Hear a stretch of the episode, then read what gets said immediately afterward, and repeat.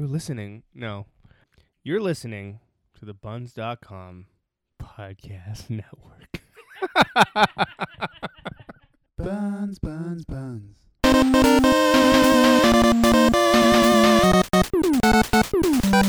Hello, lovers. Welcome to You Gotta Love It. The show where you tell us and the rest of the world the things that you love that we might have missed. The show where you can come to discover the best things you never knew existed.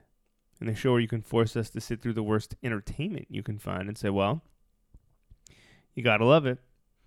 My name is Koji.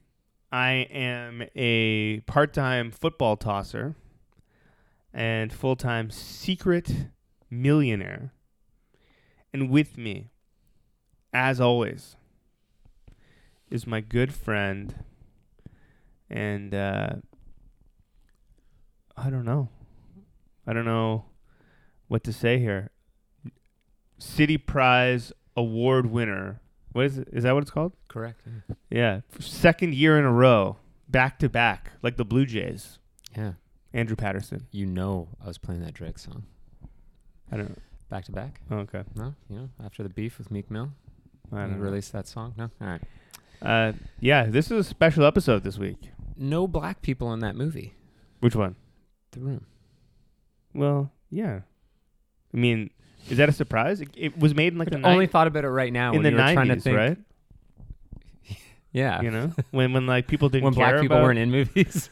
when people didn't care about like racial diversity and shit. uh, Like Friends was like the just- biggest show on TV. it's just interesting that he. Yeah, no. You know, I'm not. Yeah. I'm not trying to start shit. I was just when you were like trying to think of something potentially from the films we watched this week, you know? I was like, Yeah. You're not, unless I'm Hannibal Buress's character from yeah. Disaster Artist. So Equipment salesperson Andrew this, Patterson. This is our all the room, our all Tommy Wiseau yeah. episode. Yeah, yeah. yeah. So the hidden gem this week. Uh, I don't know what we said in the, in the last episode, but I mean we totally flipped it because we just found out that the Disaster Artist was released. So the hidden gem this week is the movie The Disaster Artist, and I I feel like most people know what it is, Yeah. but I feel qualified calling it a hidden gem, seeing as how is it on, it is only playing in a single theater. yeah. in all of kinda like a- Toronto. a, film festival circuit film too. Yeah. Yeah. Well, Plus, it's an opening weekend, right? right. And there was like it wasn't a sold out show. No, no. This is kind of like It- the most meta episode we've ever done. Yeah, w- i- i- it's a cult movie about cult about the making of a cult movie. right? Yeah. But interestingly, the reason that I say it's the most meta episode that we've done is that I feel very. I've been having a hard time putting together my thoughts on what to say about both of these because Mhm. it also kind of fits with it with the theme of what our show is about, which is loving something that is perceived to be terrible. Really hits it on a lot of levels too because I mean, I guess we'll talk about the hidden gem first, like we always do. So I'm sure everybody at this point is familiar with the room. Do we need to? We probably need to summarize it. How are you going to even summarize it? I mean, this is a summary that I will give it. Okay. It is widely regarded as one of the worst films ever made. I dispute that, by the way, but Mhm. is wild widely would too. regarded as one of the worst films ever made, and the epitome of so bad, it's good. Yeah. In fact, th- the hidden gem that we're going to talk about in a second, I mean, it is not only a testament to the fact that it's so bad it's good, but you know, very much hits that point home, especially at the end of the movie, that it Mhm. is such a bad movie that people love it, mm-hmm. right? Even the beginning, right? The intro, which is which was amazing. series of interviews with actors that we know and love. Yeah, I think like I don't know. I don't even like know where to start. There's fucking so much to unpack. well, So that the, hold on. Should we start with the You Gotta Love It this week? Yeah, I feel like make that more makes sense. more sense because of the way that this whole thing plays out. So we'll Sure. start with the room. Um, as you gotta love it. So The Room is a movie. If you somehow have never heard of it or don't know about it, or you have heard of it and you just don't know what what it's all about, it's a movie Written, directed, written, produced. produced, lead, starring um, this guy named Tommy Tommy Wiseau. Yeah. I'm not sure if I'm pronouncing his name right, but um, and it's just kind of like a passion project. It's sort of like a guy who, similar to a recent episode we did on, um, fucking what's dude's name, Fateful Findings guy, Oh, um, Neil Breen. Neil Breen. It's sort of like a independently wealthy guy who completely funded his own film because but unlike Neil else, Breen, yeah. this is like a six million dollar movie. Yeah. And nobody, it's sort of like he felt maybe like he just felt like an outsider. Cl- I think clearly Well, okay, in a lot of ways. this is so bizarre because I think we're we're gonna bleed into some of the other movie, but Yeah. it's also created. It, it was it's almost like a Goodwill Hunting story Mm-hmm. if it had gone a totally different way because it, the second lead in the room is Tommy Wiseau's like one of his best friends mm-hmm. essentially, and they kind of make this movie together. He, it's it's intimated in the in the in the other film Yeah. that you know Tommy Wiseau part of the reason he made this movie was to like help his friend. Mm-hmm. Um, anyway, but let's talk about the movie itself.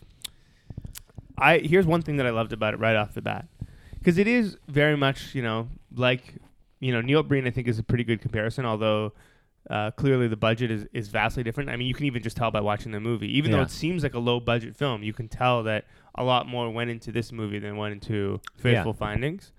Um, And there's some basic understanding of like clearly he employed other staff right. before even see we before we even talk about the hidden gem because there's like an eye for cinematography to some degree. You know what I mean? Like you, I I feel like this this is an example of a movie that just got way too big. You know, the fact it's this cult thing, people go to midnight screenings of it, like the world over. Like Yeah. you know, we've just I guess we've just seen some real shit that doesn't fall into this category. Right. You know what I mean? Well, it's so like just like watching it, I was like, oh, like this is whatever. the the difference I think with this movie and well there's two main things I'll say. Yeah. And I think one of the reasons why it's so successful as, as a midnight screening film is because the reactions and sort of dialogue between people seems so unrealistic Mhm. that it's almost impossible that while making this movie people weren't like what is going on you know like when he walks in Yeah. that flower shop and he's like Yeah. oh hey and then immediately pulls his glasses down and the, and she's like didn't oh recognize didn't you. recognize you you're my favorite customer you know but and like it mm-hmm. happens so quickly he's like okay, thank you. gotta bye. go hey dog Hey doggy. and then just leaves Pats the dog. and like the I mean, if you don't know what we're talking about we're not doing it justice watch that scene on youtube you can like search probably the room flower shop or something and you'll get that scene and it's just so bizarre that i feel like and there's so many of those in this film yeah, that people are just like this is I hilarious didn't do it. right like i did I didn't- I didn't do it. It's not true. yeah I didn't hit her. I did not. Oh hi, Mark. yeah all, all that shit is Everybody just loves it. seems so unworldly that it's like almost impossible that somebody did that on purpose without a sense of irony, but Yeah. they clearly did, and I think that's why it's so successful as a midnight screening. And, from th- from that level, Mm-hmm.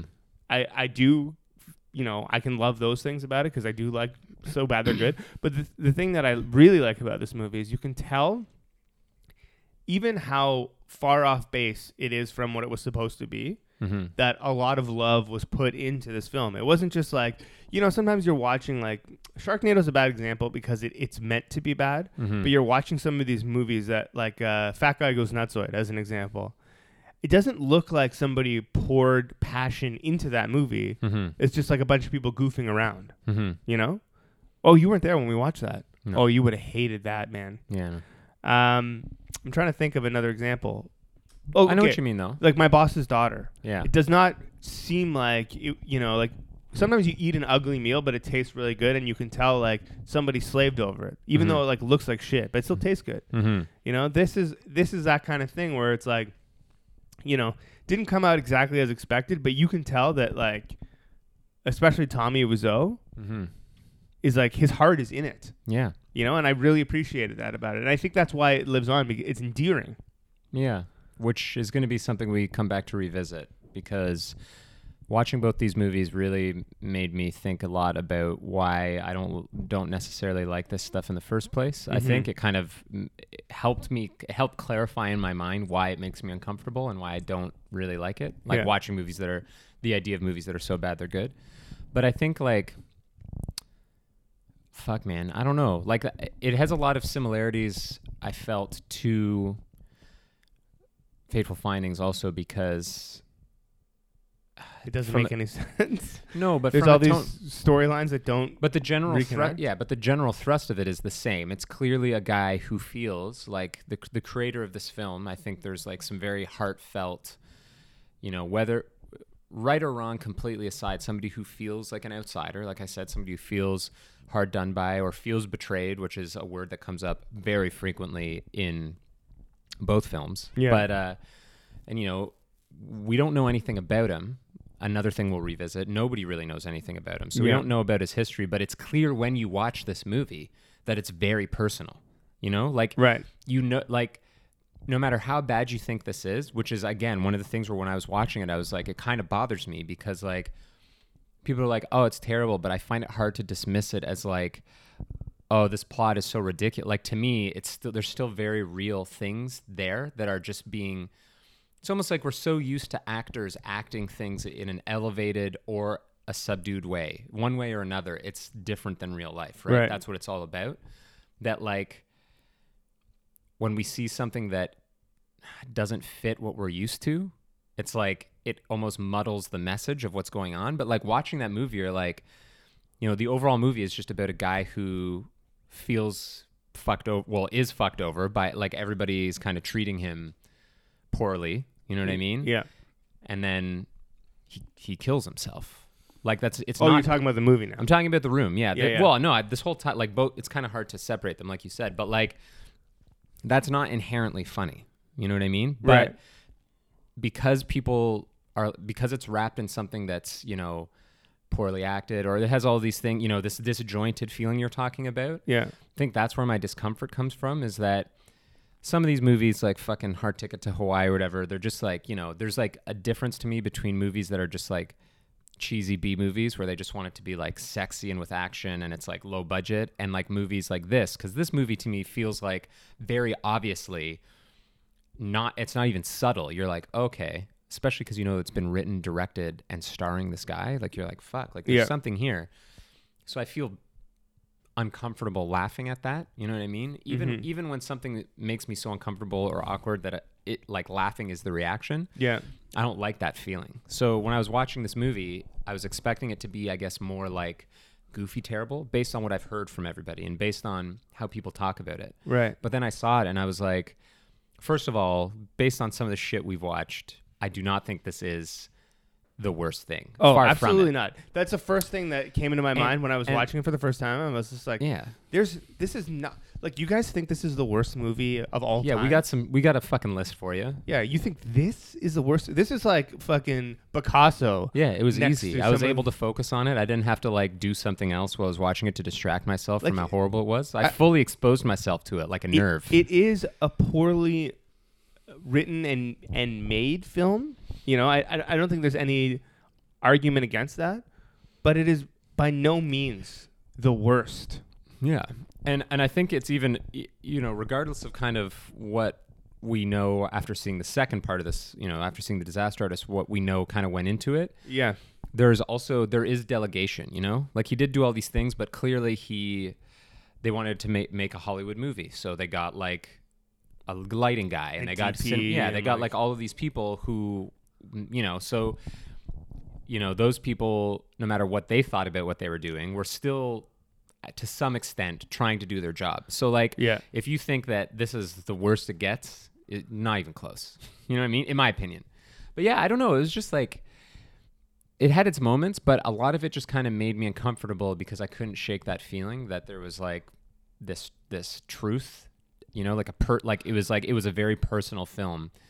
And it kind of takes me back to like almost being being an artist or being like a visual artist, you know, like those same sort of fears and anxieties about you know doing something that you're sharing and Mhm. people not liking it you know sort of like uh his again fuck i keep going to the hidden gem i'm trying to focus on the room but like i think part of it is just i never really felt comfortable you know even even today even still even with like it's just it's so tough because you know people do put their heart in it, you know, and people work on it, and there's like there's something in it that it's sort of like I, you know I was raised to not laugh at people, you know what I mean, for like but- expressing but- themselves. But but like I think even you have to admit that you know um, when someone's telling a story about a girl that they used to know that was abused by their boyfriend, and the other person who's listening to the story, their reaction is to just like laugh. laugh about it. Yeah. like that in itself is laughable though. Yeah, it's weird. Yeah, for sure. right? And so there's like a bunch of bizarre choices made in this film that like I think that any rational person would be like, this is funny, you know. And I think that's why there's all this mystique and all this because like it's very clear that Tommy Wiseau is not your average person, Mm-hmm. you know, and he he behaves in, in a manner outside of what most people would consider the norm Mm-hmm. and I think that's what makes it all so fascinating. Like the Yeah. movie itself is just like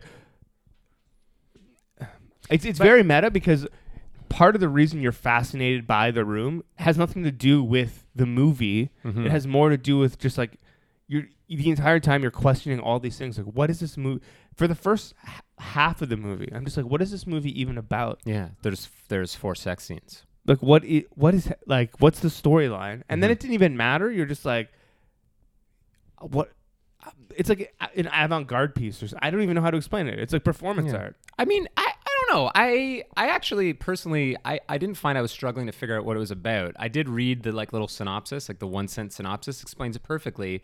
It's like people were ex- are expecting it to be it's super straightforward. It's like a guy who who does everything for this girl is devoted to her and there's a bunch of weird tertiary characters sure, but it was like clearly just like a stretched out played out version of like you know, a dramatic relationship where somebody right, cheats but and then like the, the so It yes it out. is that's the like that's there's like, like nothing else to it. That's the no, no. There are like hundreds of other things to it because you know the her mom has breast cancer. The Yeah. like weird kid that this. Y- Yeah, the, you know you, like son. you don't know yeah. what the relationship is. Yeah. He owes this guy money, but that doesn't even ma- seem to matter anymore. Yeah, Right? They have friends who come over to their house to like have sex for some reason. yeah. No, I get it. I get that there's all these little things, but I just mean like, I I felt like the thrust of the movie was clear enough that those were just sort of these distractions, sure, but like But- I didn't feel like the movie was going to pursue them. See, I, I was like, where's this going? The entire Yeah. time I'm like, where's this going to go? And then when it doesn't, you're like, oh, okay. Like in hindsight, I understand what the film's about and I could explain it certainly. But like while I was watching it, it was very confusing. Hmm. Uh, but not so so confusing that I did not want to keep watching. Hmm. Like, would you say that it's compelling? Yeah. Yeah, it's super compelling. Like, I, Yeah. in, in in inexplicable ways, right? Yeah. And I guess okay. Here's the thing. yeah, I mean, I don't want to. I think that we should lead into the hidden gem, And so then we can just discuss it all at We can just discuss it all at once. But Yeah. here's the lead in for me: is that what you touched on, sort of the idea that there's a lot of bizarre stuff that's laughable, right? yeah. But I get the feeling, as with most things, that what makes me uncomfortable about it is I feel like people, I mean, people are fine, everybody's different, but I just couldn't help but feel that people are laughing at the wrong stuff. And by that, I just mean like when you see the disaster artist, which is the hidden gem, which Yeah. is basically about the the people behind this movie. It's about Tommy Wiseau. It's about the creation of this movie, The Room, from like inception It's almost. conception to the premiere. I mean, right? it's essentially a dramatized documentary yeah. Um, but starring James We just- Franco and um, Dave Yeah, Franco. Dave Franco. Thank Yeah, you. Set, well, start, we'll get into that, starring a lot of people. Yeah. But we saw it opening weekend, right? And even the audience reaction to this film, which in my eyes is a serious film Yes. that has comedic elements and touches on the bizarreness of the whole thing as sort of another one of this sort of layered meta thing. Yeah. But where people were laughing to me made me uncomfortable again because like it's sort of like that when you go you know there's sophisticated comedies and then there's sort of slapstick comedies and people just like to me people are laughing at him Yeah, but okay. Here's here's the argument that I would make because I normally I would agree with you in those situations because like this the the like sort of part of the thrust behind the disaster artist is humanizing the guy who made this film, and now you're kind of laughing at his follies in real life. Is what Mhm. you're saying, right?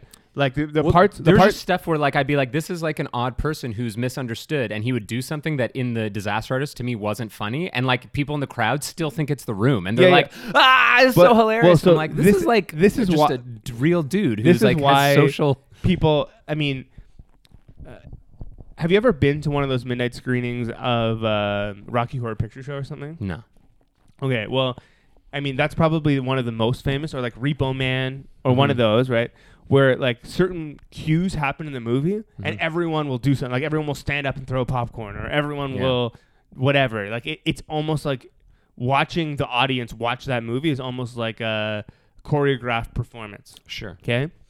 And I feel like a lot of what was happening while we were watching The Disaster Artist is that same sort of choreo- choreographed performance where w- while they are attending midnight screenings of The Room, you know, the character s- does a certain thing Mhm. and they all laugh at that. Mhm. And so, like, in, and it's almost like a trained thing, whereas when they were watching The Disaster Artist and, like, there was reference to them throwing around a football, Mhm. which is something very prevalent in the room, Mhm. people were like, "Oh, that's funny," because it's funny in the room. Yeah, that's exactly what I'm saying. But I'm just saying that's what makes me uncomfortable about it. Like when I went to this movie, knowing very little bit, very little about it, Yeah, somehow like when we went to see the disaster artist i did not expect that kind of crowd. I expected i expected the kind of crowd that like under kind of grasped the difference. You know what i mean? Not just people that were clearly fans of the room and were like oh it's a movie with like a bunch of comedic actors we like doing a movie about the room. It's going to be great. And like you even at the end of the movie like through the whole thing yeah, I felt like the people around me, like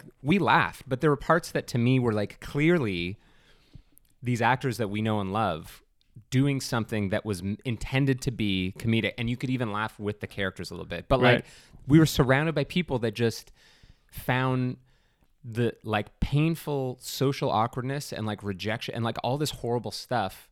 I know that like comedy comes from these things, but like they're just laughing at it and it didn't again just like my feeling my reaction was like these people are not laughing because they're uncomfortable like they're laughing because they're like laughing at this guy you know like the same way that like if there was somebody here's what it feels like to me and i'm not saying that tommy Wiseau is at all like it feels like to me when i was in public school and high school yeah, people who were different, people who are, or, you know, people who are autistic, maybe somebody who had Down syndrome, you know, where I grew up, you know, maybe your this color of your skin is different, you know, those people were like laughed at. Not necessarily, you know, part of it is due to discomfort, you know, you don't know how to react, but like it's just mean. So like there's a meanness to this type of stuff, and I feel like people brush it off. But this is sort of when we what I meant when I we watched both of these movies. Like I watched both of them today but it's what makes me uncomfortable about this stuff is sometimes I can see like, oh, this is just like some greasy rich guy that wants to just make sexy movies and they're like really terrible. Like, I get right, why right, that's right. funny, but there, I still feel like a lot of the stuff that people have exposed me to, or they're like, this is so bad, it's good. I'm like, whether it's music, whether you know, I'm just like, I feel bad because this clearly feels to me like somebody trying to do something, and we're just like, uh, this is fucking awful. Like you're an idiot. You know what I Right, mean? right, like, right. It, it's in the same vein as people being like, that's fucking retarded. Like I'm like watching the Disaster Artist, and I'm like, oh shit, I'm learning about what went into this. Yeah. and it, it is ridiculous, and like, but there's so much. There's so much there. Like, there's so much about people interacting and people who are unable to interact on like right, but a level I we're think used to. Like, it, it's I- weird. what I'm saying is that like the people who are hardcore fans of the room are so used to laughing no, I get it. at yeah. those parts that when they come up in the film because it's it's impossible to, to like once you've seen them both you, it's Yeah. it- almost impossible to divorce one from the other Yeah. that like when it comes up in the disaster artist you're like oh that was funny before so it's probably funny now Yeah. right and they're not thinking about it But, I like- i'm with you i'm yeah, totally, with you I don't like, even, and I don't even mean like in the scene in the Disaster Artist when they show them shooting a scene that you know from the room. Yeah. That people laughed Cheap, at. cheap, cheap, cheap, yeah. cheap.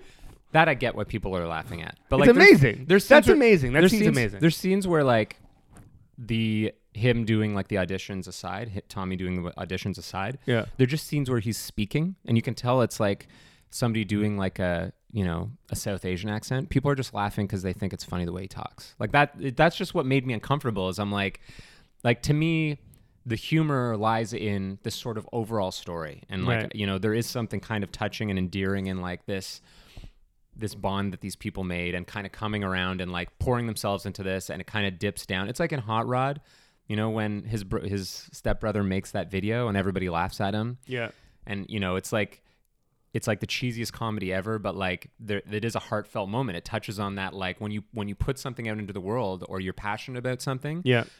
and you maybe don't realize how other people see it, but people just fucking make fun of you for it. Yeah. So those elements of the story I find like very touching, and it's on a scale that is ridiculous. The amount of money this guy put into this project, you know what I mean? Right. All, all of the mystery, like I totally get. I get why people are fascinated by it, but I just couldn't shake that. Like, I was just like, "Fuck, man! like this is like, I think it stems from what you were saying before about being uncomfortable. Even though it doesn't seem like it, it's just hard for people to like how do I put this?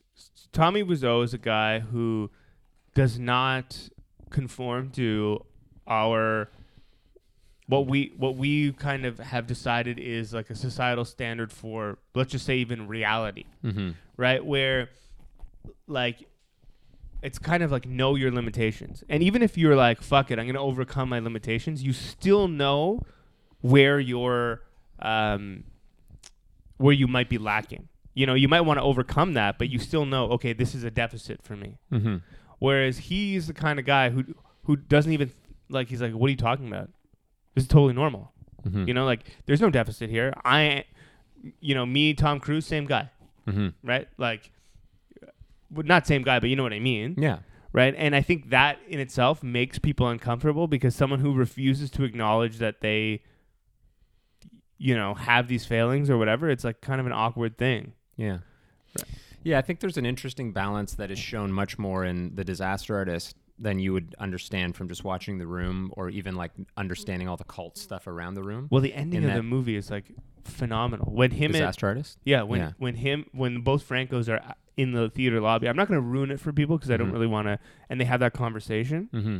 It's just like, yeah, Yeah. you know but like the it, it it's also harsh reality the only way that you can you know move on is to accept this is how people are gonna Yeah. see this thing Totally.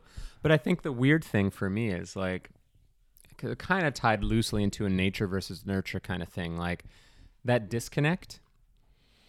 I think it's sort of like people can be pushed in a direction by the way they're treated.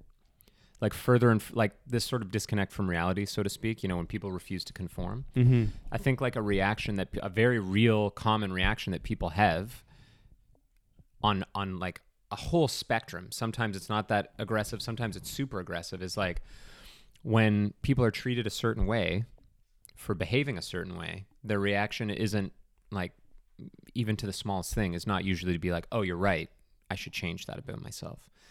And we know so little about this man like in real life. Like Right. nobody knows anything about him. We don't know what experiences he's had that have made him who he is today. Right. You know, we don't know whether it's something that is just like a, um, you know, I'm fucking. I'm trying to think of the right the right phrase, like some sort of conditioning, or it's something that is just sort of experience has made him this way, and he feels very strongly about these things. You know, he feels like it because there's so many examples of people who feel like outsiders or outcasts that do these things in spite of where they are. You know, like wh- the the way they've been treated, le- for, like forces them into a position to create these works of art. right, but it's not a mystery you can understand Yeah, exactly. So I'm just saying, in this case, it is a mystery, and it makes people uncomfortable. But it's still just that sort of like there are moments where you're like, wow, he's behaving in a ridiculous way. But then you see how people are responding to him. You know what I mean? And you're kind of like, well, yeah, you know, like I don't know. It's I I recommend both movies. I in fact recommend whether you've seen one, if you've just seen The Room, definitely see Disaster Artist. If you haven't seen either, watch both of them in rapid succession. Even I would say. Okay, we have to whenever it is at the Bloor Cinema or that other cinema in the West End that we went to that one time to Mhm. see Beguiling. hmm Whenever whenever it is that they show Beguiled, The Beguiled, yeah.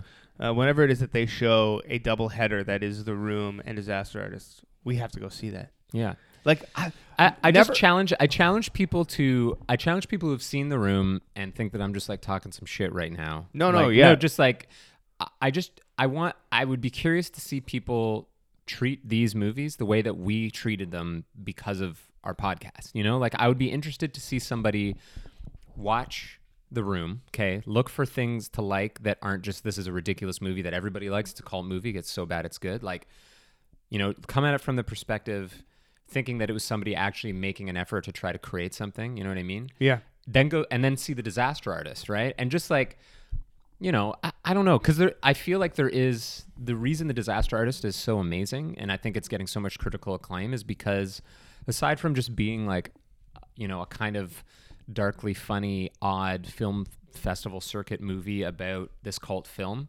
I think it really does do a good job of touching on a lot of the sort of everything that we're talking about. You know what I mean? Yeah. Like just outsider art in general, and just people, you know, like social outcasts or people who feel for one reason or another. Anyway, there's just so many fascinating things about it, and uh, we haven't even really talked a lot about what the disaster artist is, but the ca- it's insane. The cast is insane. The ca- like it's absolutely crazy. Forget about the cast, even just the the intro to the movie, where it's just a bunch of actors Yeah, talking it's about fucking- their experiences with Yeah. the room. Adam Scott. It's amazing. fu- yeah, oh, it's wicked.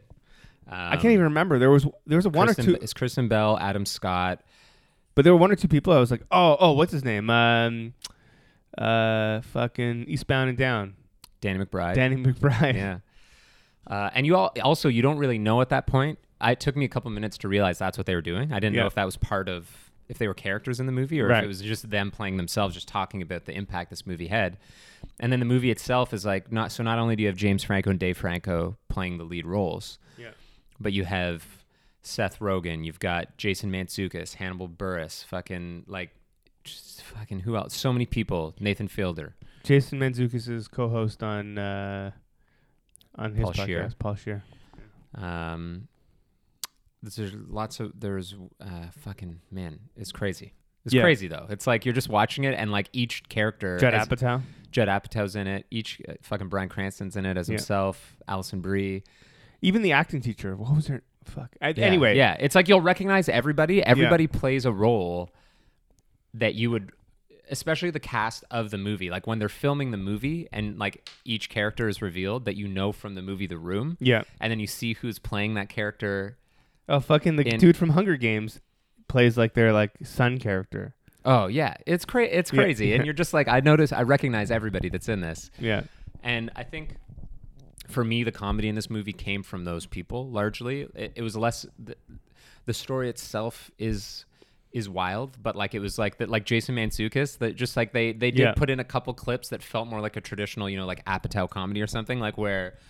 They're in the screening, and Jason Mantzoukas is just like, I don't like this. Like he, not like I hate it. Like he was just so uncomfortable being there. Yeah, yeah. It's so, so good. Um, Uh, But yeah. yeah, it's I, they're both. And yeah. at, one thing I loved is at the very end, after the movie, they show you a bunch of the shot for shot um, oh yeah, that was things amazing. side by side, and it's Yeah. so perfect. I gotta say, also, like I don't know that this movie would necessarily be nominated for like best acting Oscar or something, mm-hmm. but James Franco's portrayal of uh, Tommy Wiseau Mm-hmm. is so eerie, Yeah, so eerie. yeah, You know, it's just like seems right. yeah. You know, Well, somewhere in the in the last since his sort of breakout, you know, like I remember, like loved Freaks and Geeks, loved all the early Apatow stuff. yeah, Somewhere between him, you know, I think people are still kind of undecided. Isn't the right word, but like. Well, I like James Franco, but He's- like he does weird stuff, and he has a bit of a pretentious vibe to him, and I think that's turned some people off. Exactly, but he's sort of a parallel there almost. Like he I don't think he really gives a fuck and No. I think that a lot of the stuff he does, I don't to me, I guess it hasn't even the most pretentious thing doesn't feel pretentious. It just is it feels like a guy that's just like who feels like he's just like, yeah, like I'm gonna go back to school. I'm gonna, st- you know, I'm But gonna study like- all this stuff. I'm gonna do paintings. I'm gonna Yeah. fucking. But it's not like his friends these- don't know about it, right? Like, Yeah. if you watch this is the end, and, Oh, and yeah. like, oh, I, I, painted you a picture, and he's in on the, he's Yeah. clearly in on the joke about how- you know Yeah, that's I think one of the big things a lot of these guys that people are like oh that guy you know like Channing Tatum is another example like there's a lot of people who I think are in on the joke the joke being maybe how they've been typecast or how they appear to everybody Yeah. you know and how people react to that and Can they're I like also say that I just love Zac Efron? oh yeah like, I fucking forgot Love, yeah. fucking love Zac Efron. Yeah, there's there's a there's a there's a good handful of sort of stereotypically meat-headed dudes Yeah. that are in on the joke that is themselves, and I think are just really smart, funny people, and they're fucking milking it. They're using it to their advantage. Yeah. Zac Efron for sure, Channing Tatum, even like The Rock. I think The Rock, he's like older, but like his Yeah. sort of it, his like it's not even a renaissance, but you know what I mean. Like right now is like Yeah. so hot right now, and he's in all this stuff, and like I feel like like when I watch Ballers or something, like he's just like fucking loving it. Like Right. he's just got a great life, you know. Like he's just like Yeah. yeah, I know what people think about me. I don't fucking care. Like I, I know what's going on here. You Yeah, know, yeah. and I'm gonna. Yes.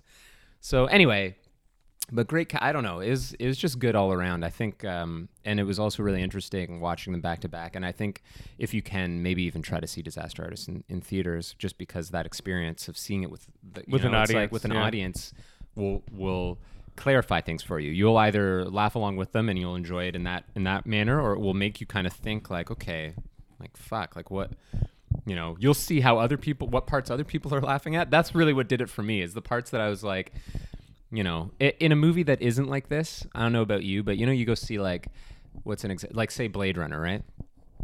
And uh it's like a sold out show, Yeah. right? And uh like something crazy happens, like somebody gets brutally killed. Like one of the examples is sort of like when Love, spoiler alert for Blade Runner 2049, when Love kills uh Robin Wright. Yeah. There's something darkly comedic about the sequence after, but like when she holds her head up and then just like drops her. And Yeah. It's like to me, I don't think to me when I watched that, it wasn't that it was funny. It's almost like a gasp chuckle, but just because it's showing you this sort of disconnect, like sh- the disregard that she has for the sort of human life, right? Like, right, right. but when I saw that the second time, there's people in the theater that were like, like they thought that was hilarious, and I was Yeah. kind of like, you know, there's these cues. It's like what again, it's another meta thing. It's like watching this movie, which is about somebody who has disreg- utter disregard for social cues Yeah. and like the norm.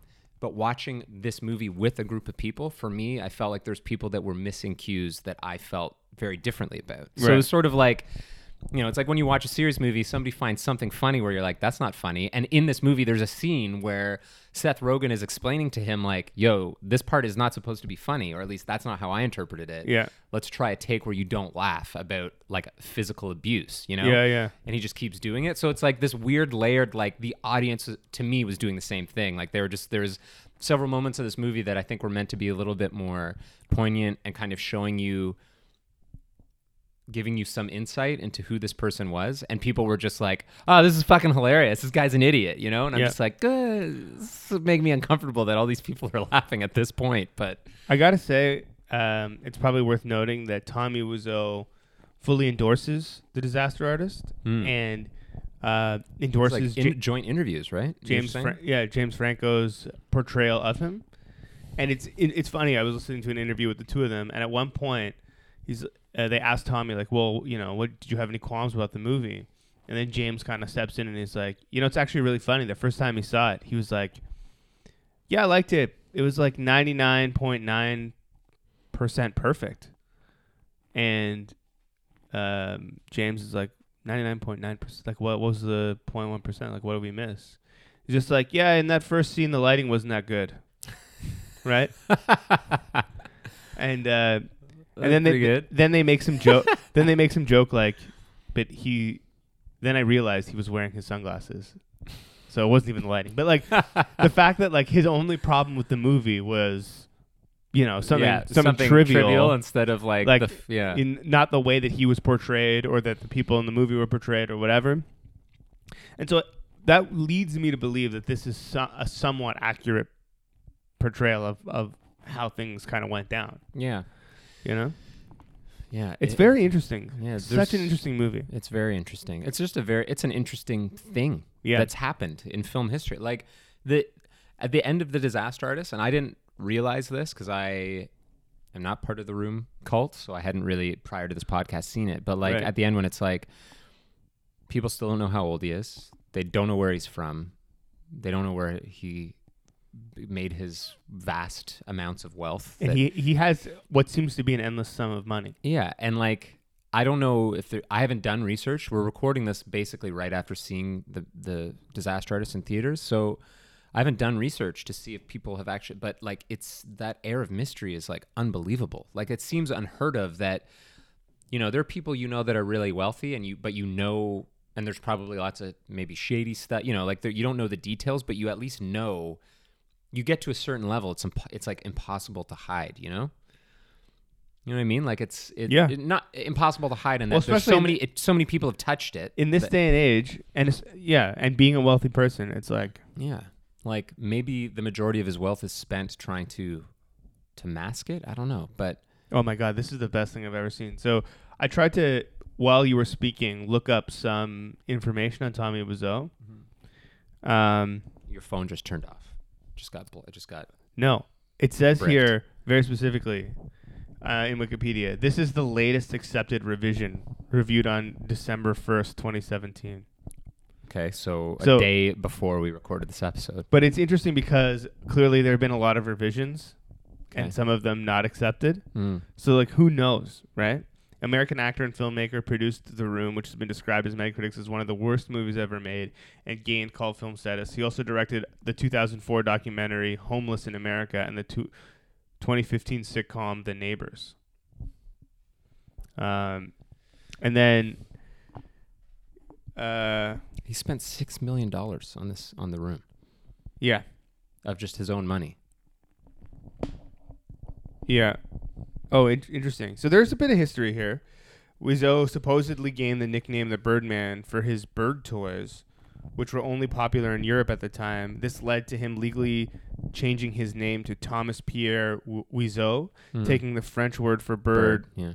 and replacing the O with the W of his birth name.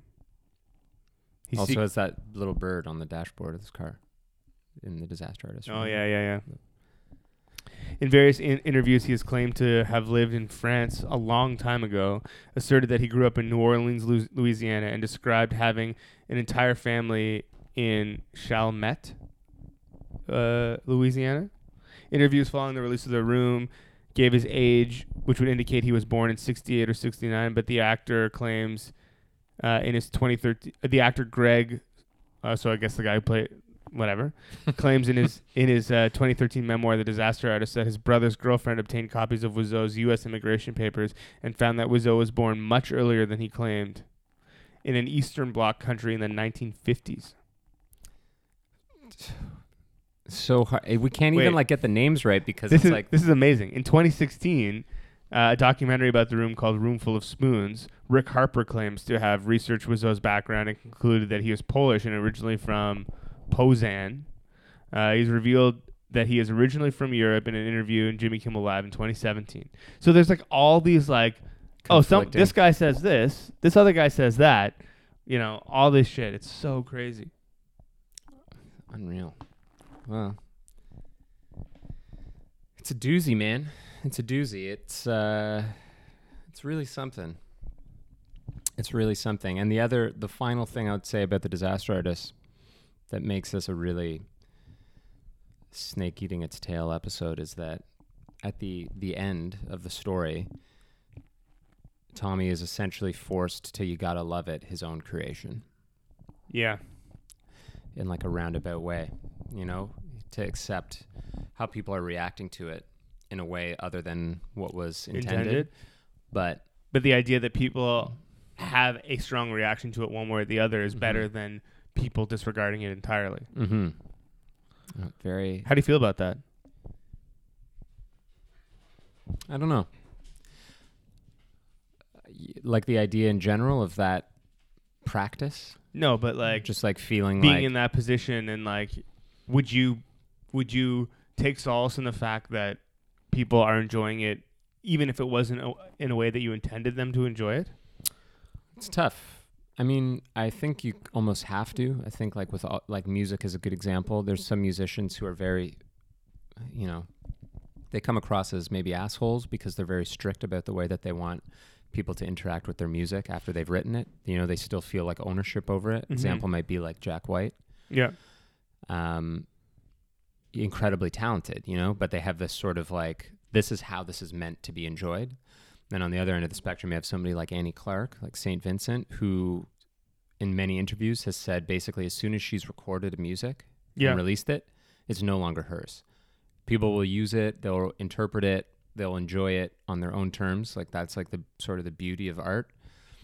And she kind of washes her hands of it in that, you know, you can't force people to like see. You know what I mean? Yeah. So I think it's almost a similar thing. Like I, I know, you know, if I'm doing art that's important to me, that I want people to see it a certain way. Yeah. Um, but at the same time, you know, I, I like to think in certain instances I have a sense of humor about myself, and I can like if somebody teases me about something or they, you know, it's so it's so it's a hard target to hit. I think I would say that it's much rare that like I would have I would create something and somebody would get it the way that as intended. You know, Yeah. Like I'm just not like I've had tons of art shows. Art shows are a good example though, where like Yeah. you know if I'm at an opening, somebody will come up. Inevitably, there's people that come up to you to talk to you about the work, right? Yeah. And that, like I'd say it's like fucking one out of every t- fucking 25, 30 people are like, you know, this is kind of how this made me feel. And I'm like, oh yeah, yeah. There's other people that are just like, oh, this is like what I think, you know, and I'm just Mhm. like, okay, like it's valid because that you know Yeah. I'm able to remove myself from the equation in that instance, but it's, you know, I don't necessarily. th- It's. I think it's worth discussing. I don't think it's worth debating because it just turns into something else entirely. But um, that's just with my personal work. Obviously, we debate other people's work all the time. That's what Yeah. we do with music and movies. That's what we do on the show. Well, but I think that when something becomes popular enough, and I, I would put the room up there in, in this category, but it's music especially. Mhm. When it becomes when an artist becomes popular enough, forget about a single album Mhm. because like the room is a, just a single movie, but when an artist becomes popular enough, I think that their music no longer belongs to them. yeah, no, totally. And like I, yeah, I agree. you know, j- let's just say that you are a really big fan of, I don't know, Blink One Eighty Two. Mhm. right? Let's let's just like pick a really sort of generic but encompassing example that most people can probably follow. So like Blink 182, you're a huge fan of them, Mhm. you know, pop punk kings, Yeah. okay? And then all of a sudden they release a classical album, just Mhm. a classical music. hmm Everyone flips their shit and is like, "Fuck you." Yeah. You know, you guys are shit now. I fucking hate this record. You know, fuck like whatever Yeah.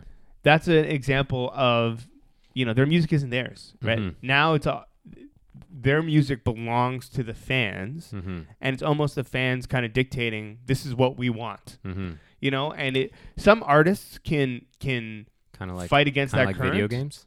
sure.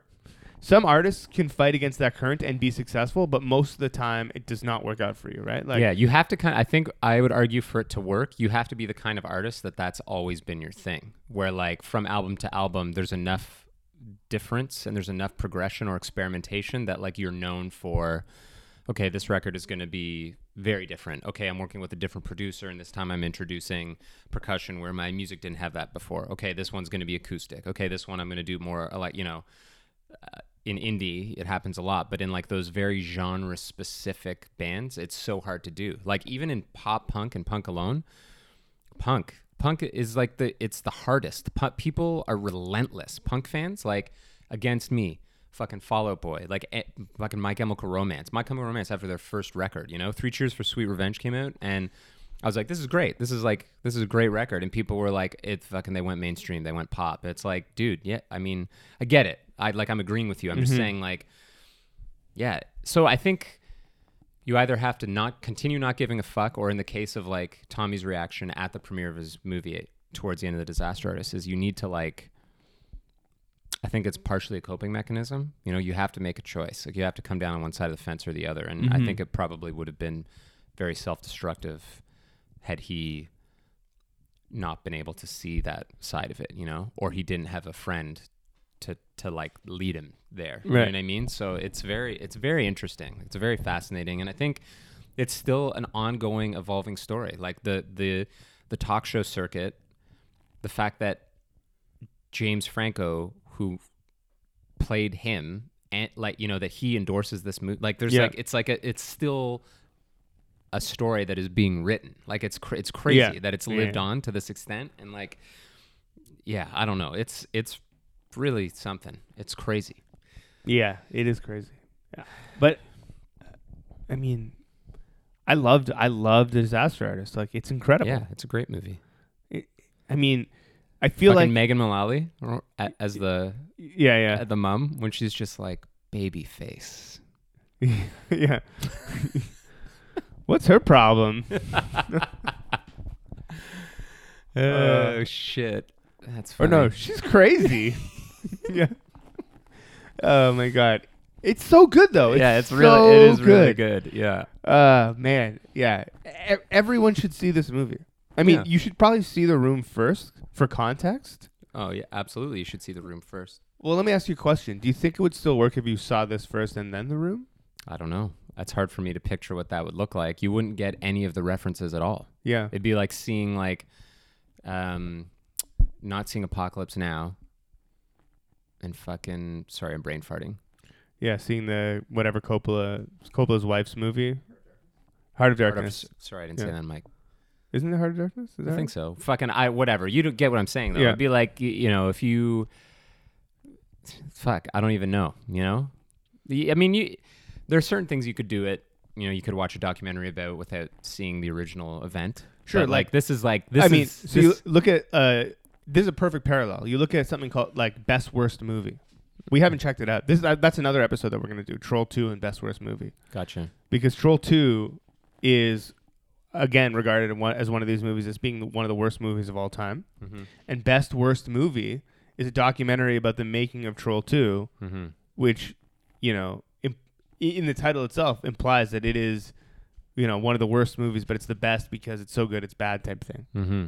right? And a lot of people, this documentary won tons of awards, and a lot of people, I'm sure, watched this documentary without seeing Troll 2, and it was fine.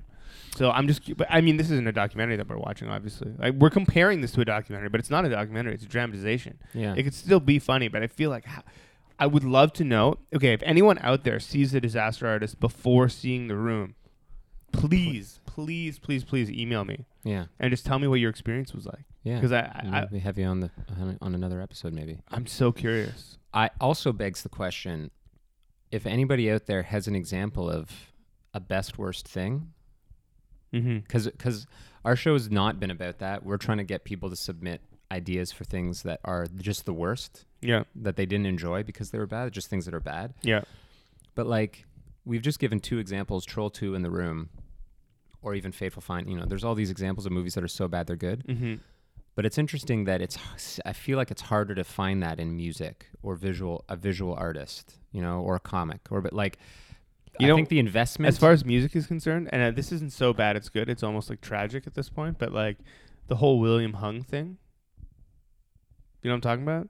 no. The guy on like, uh, I think it was like, um, what's the American Idol or something, and he was like somewhat mentally ill, and like Okay. people were like obsessed with him. Yeah. It's like one of those situations. Sure. Well, yeah, yes and no. I just Anyway. mean like it's interesting. Like we've had music, you know, Or- people or- are like Lulu. It's like What was people his- don't listen to that. People don't listen. Wesley Willis? yeah, Wesley Willis is a, is a good example. But those are both examples of again that like miscue for me. That yeah, social yeah, yeah. miscue People, where I'm people like, are reading it the wrong way. yeah, and so like fuck, I don't know. It's weird, man. Like. th- you just, I think maybe it's because of the way that you engage with media. Like, it, you wouldn't continuously put on a record Mm-hmm. that was so bad it was good you know you would Yeah. hear music that's bad and you'd be you'd dismiss it almost out of hand let a, you know whereas there's like a social aspect i guess to to uh to film maybe that makes it different i don't know like people expose themselves to it over and over again and they find it funny but like you know you can't i can't really think of other creative outputs where that's something that happens you know what i mean Yeah. like that you don't go to the AGO to see an artist that is so terrible that people are like, "Oh, actually it's kind of good." You Yeah, know, yeah. like that doesn't happen. Like there's there's way less wiggle room in in anything that isn't film when you really think about it. But I Mhm. put the ch- I'll challenge anybody out there that disagrees or has an example of something to fucking submit it, send it to us. You know, let us know what it is. It could be it could be anything, any music or Das Okay. racist? no. But Das Racist is good though. Kind of, but in like an intentionally bad way. You think so? I don't know. I Well, think There, ha- there's one song just about being at Pizza Hut and Taco Bell. Yeah, but I don't think like they also touch on a lot of Or I mean- like, you know what? Another prime example, but it's very much intentional as well. Is like early cursive, especially, but almost all cursive, or like even Bright Eyes. Like there's a lot of off key, off time, weird shit that happens in that music that is Yeah. uncomfortable Yeah. But, But I don't mean on this is like- purpose. I know, but I don't mean from the creator perspective. I mean like if somebody oh, after lis- the fact. somebody after listened the if fact, somebody yeah. the per, I can't remember was it uh Dec- who recommended Lulu? Or was it was it Sean? Sean or John? uh, Jonathan? Uh, John. Yeah, I think it was John. John.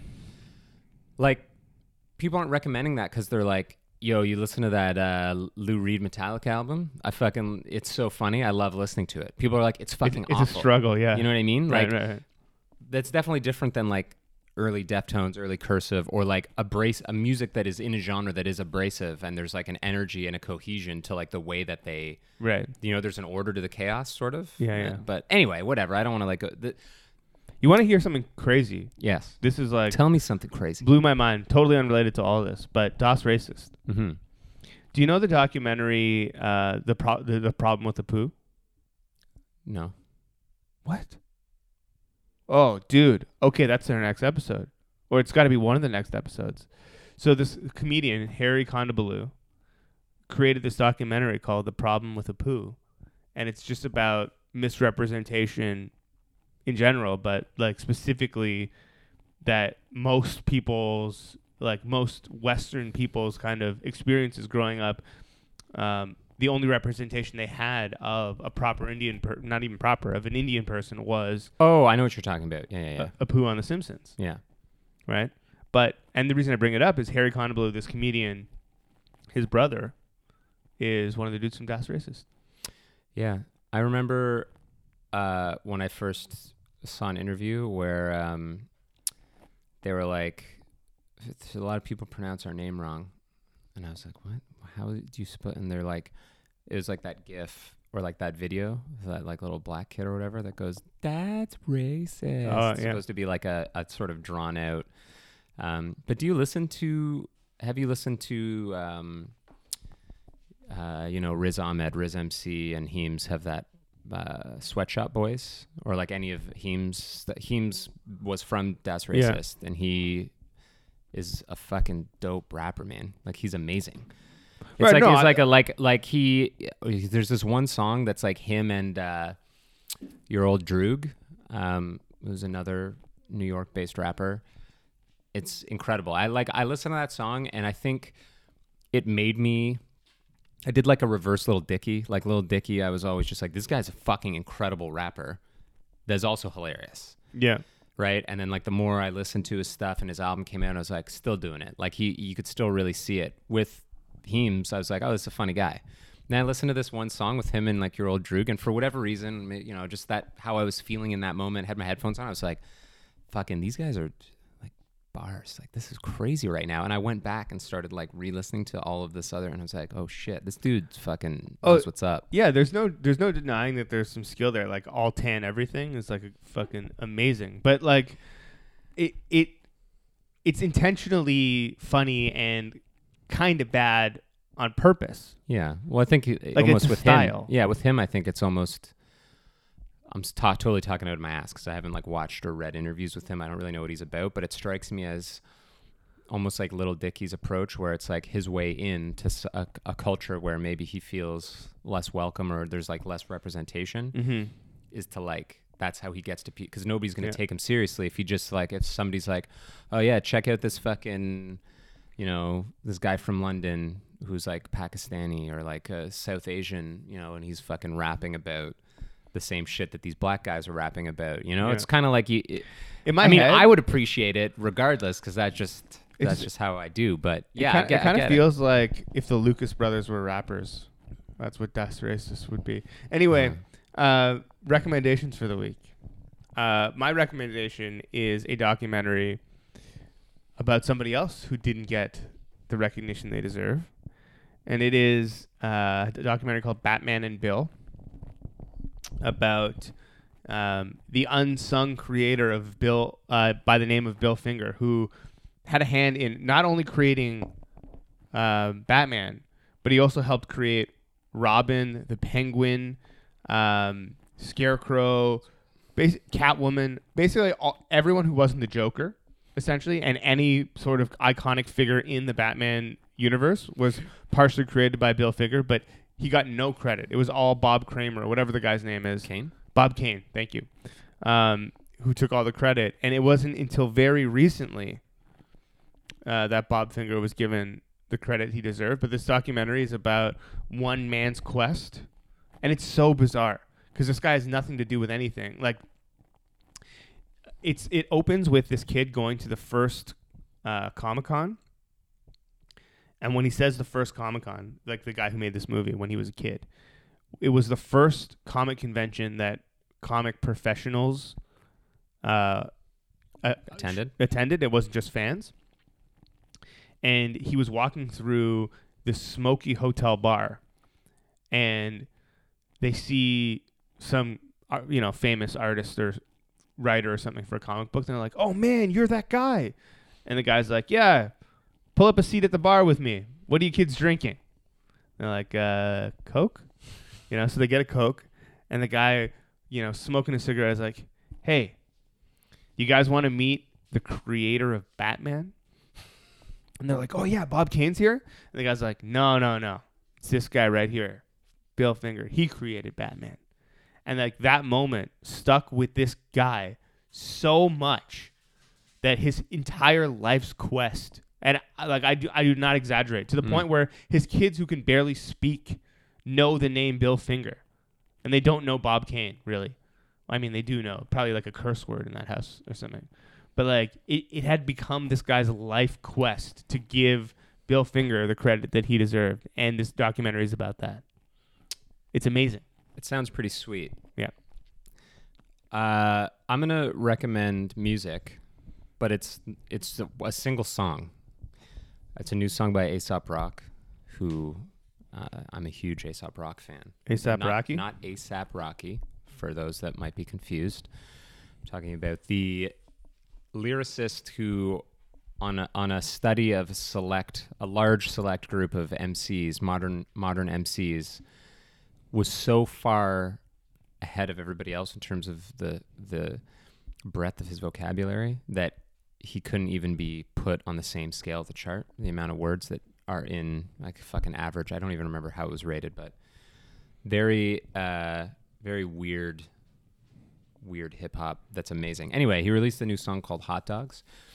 The proceeds did go towards uh, a charity. I think it's over now. Uh, I was just trying to like figure out if that was the yeah. It ended on November 23rd. Um, all the all all the pre-orders of the vinyl and and 100% of the proceeds went towards a organization called Grind for Life, which is like a skateboard related charity. Um, I mean, check out Grind for Life. Just you know, you don't need to buy the song to make a donation. See what they're all about. It's pretty pretty dope. But uh, you know, we'll probably we can maybe put the song at the end of this episode. I recommend that you go buy it, regardless. Mm-hmm. It's just one song, but fuck, it's good. It's like it, it just peak Aesop rock. Like you f- you listen to it initially, and it's just like good rapping over like an interesting beat, but it sounds like nonsense. Yeah. But the more you listen to it, the way that he like pieces together concepts and ideas and tells a story is amazing. So yeah, the song's called Hot Dogs um, by Aesop Rock. If I can check it out, check out Grind for Life. All right. That's the episode, guys. We got a lot of options to pore over for next week. I don't know what we're going to do, but we'll figure it out. where are you gonna hit us up? You can hit us up social media. Oh, yeah. Love it, love right. it pod, love it loveitpod.ca. Yeah. no. No, No. not anymore. Uh, Buns Buns not, Podcast not, Network. not .ca, but uh, uh, you can go to podcast.buns.com to see us and all of the other podcasts on the Buns Podcast Network. Dot com. Fancy. You can uh, hit us up on social media at Love It Pod on all the social medias. And email What us Snapchat. mailbag at loveitpod.com. Uh, To yeah, on that Snapchat. if you want. I'll, I'll straight up snap you my dick right now. Is that what you want? no, I'll, I'll uh, I only exclusively use our Snapchat. you gotta love it. I only exclusively use our Snapchat to snap out photos of the shits that I've just taken. so, so if that's your bag, Keeping in theme with the rest of the show. follow us on Snapchat. You know, I'm waiting for that like 4D experience where you can like really get in vision there. yeah, Oh, that's a thing that's they're doing. Ah, I know. That's a real thing that they're trying to do in VR. Anyway, uh, until next time, guys. Keep loving it. re-enter the level above human. I couldn't have had a better life than I've had these 21 years. And if it was good here, I know it's been twice as good when you get up there. This isn't a troubling circumstance. Don't take it as that. It's just a gateway, just a doorway. What- we're doing is we're going home. We're going home to those individuals who sent us here to do this task. And this is the happiest and joyous thing that you can.